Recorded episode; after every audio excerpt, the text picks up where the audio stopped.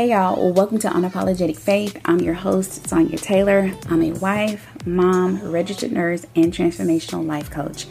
After getting serious about my walk with Christ, I had this overwhelming feeling to share the Word of God, but not only to share it, but to explain it in my own unique way where people could actually relate to it because that was once my struggle.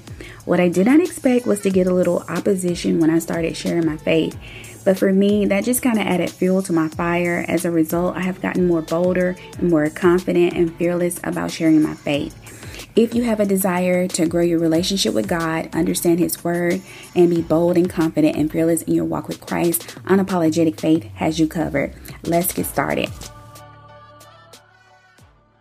Hey, y'all, welcome to another episode of Unapologetic Faith. I'm your host, Sonya Taylor.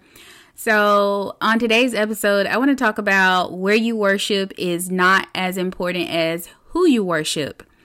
And one of the reasons why I wanted to talk about this is because I um I think I was feeling a certain way because I was no longer attending um a traditional church.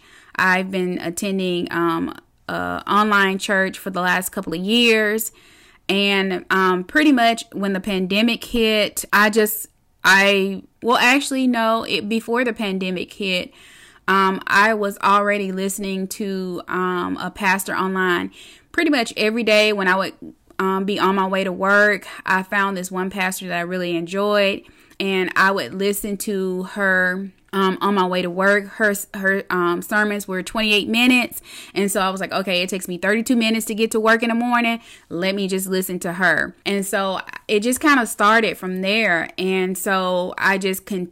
I mean, we didn't have a choice when the pandemic hit. You know, nobody was going to church. Um, all the um, everything was shut down, and so I've just been kind of on that, still on that journey, just because I've learned so much and so, um, somewhere in, along the process, I really started to feel um, a certain type of way because I was like, should I be going to a actual physical building?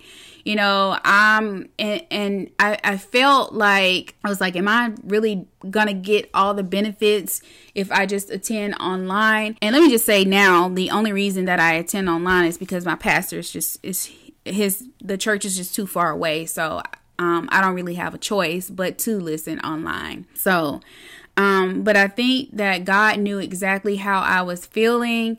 And so he just kind of led me to um, John chapter 4. And I'm going to start here at verse 19. And this is the conversation between Jesus and the Samaritan woman.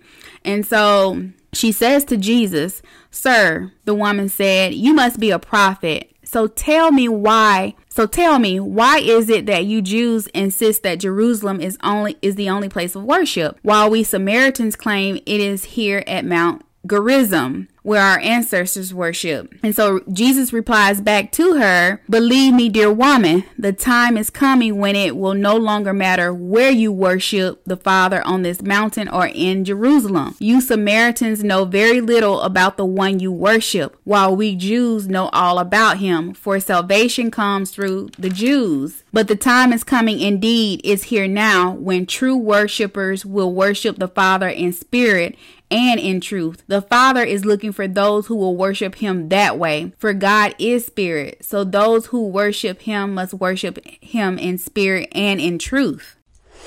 Hey, if you're a new believer and you just don't know where to start studying your Bible, listen, I got you covered. I created a really simple and easy to understand Bible study guide. All you have to do is click the link in the show notes to download it enter your name and email address. It's just that simple. Please don't miss out. Um, download your free study guide today.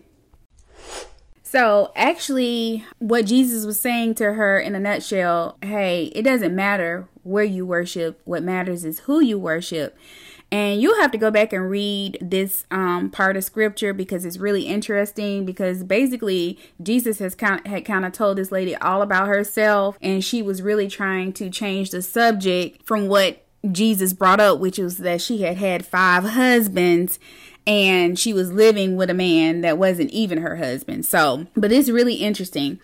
And so he led me to that and instantly I know that was him that I knew that was him trying to tell me, "Hey, it doesn't matter where you worship. What matters is who you worship."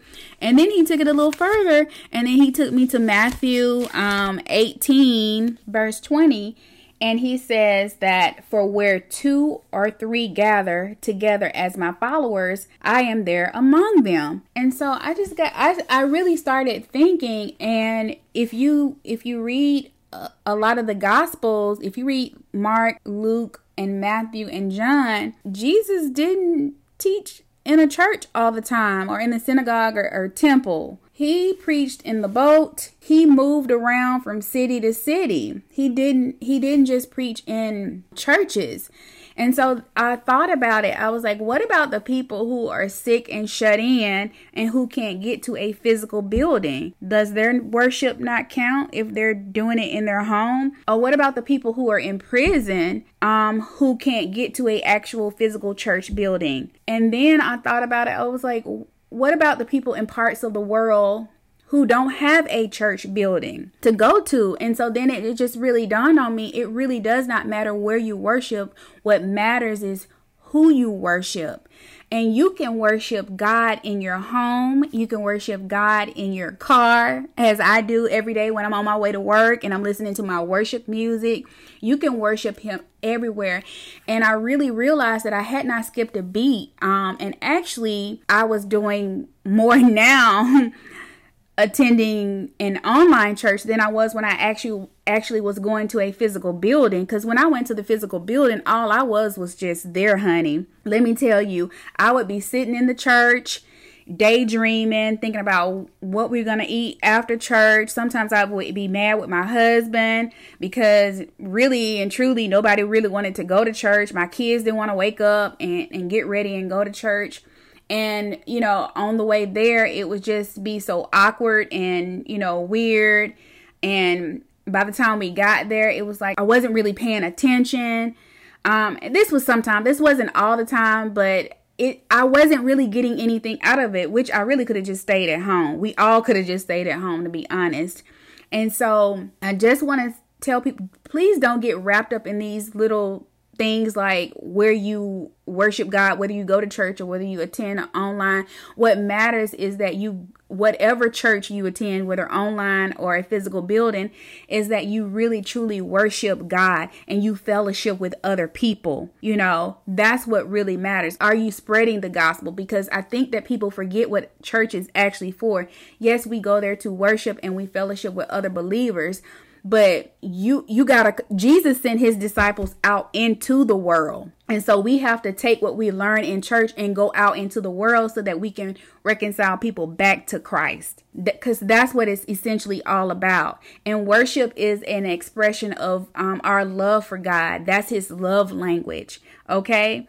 So that's all I have for this episode. I really hope you enjoyed it. And I really hope that it really took the yoke off anybody who was thinking, hey, should I be going to a traditional church or should I be going to, you know, or is it wrong for me to attend an online church? That's it for this episode. Please join me again for another episode next week.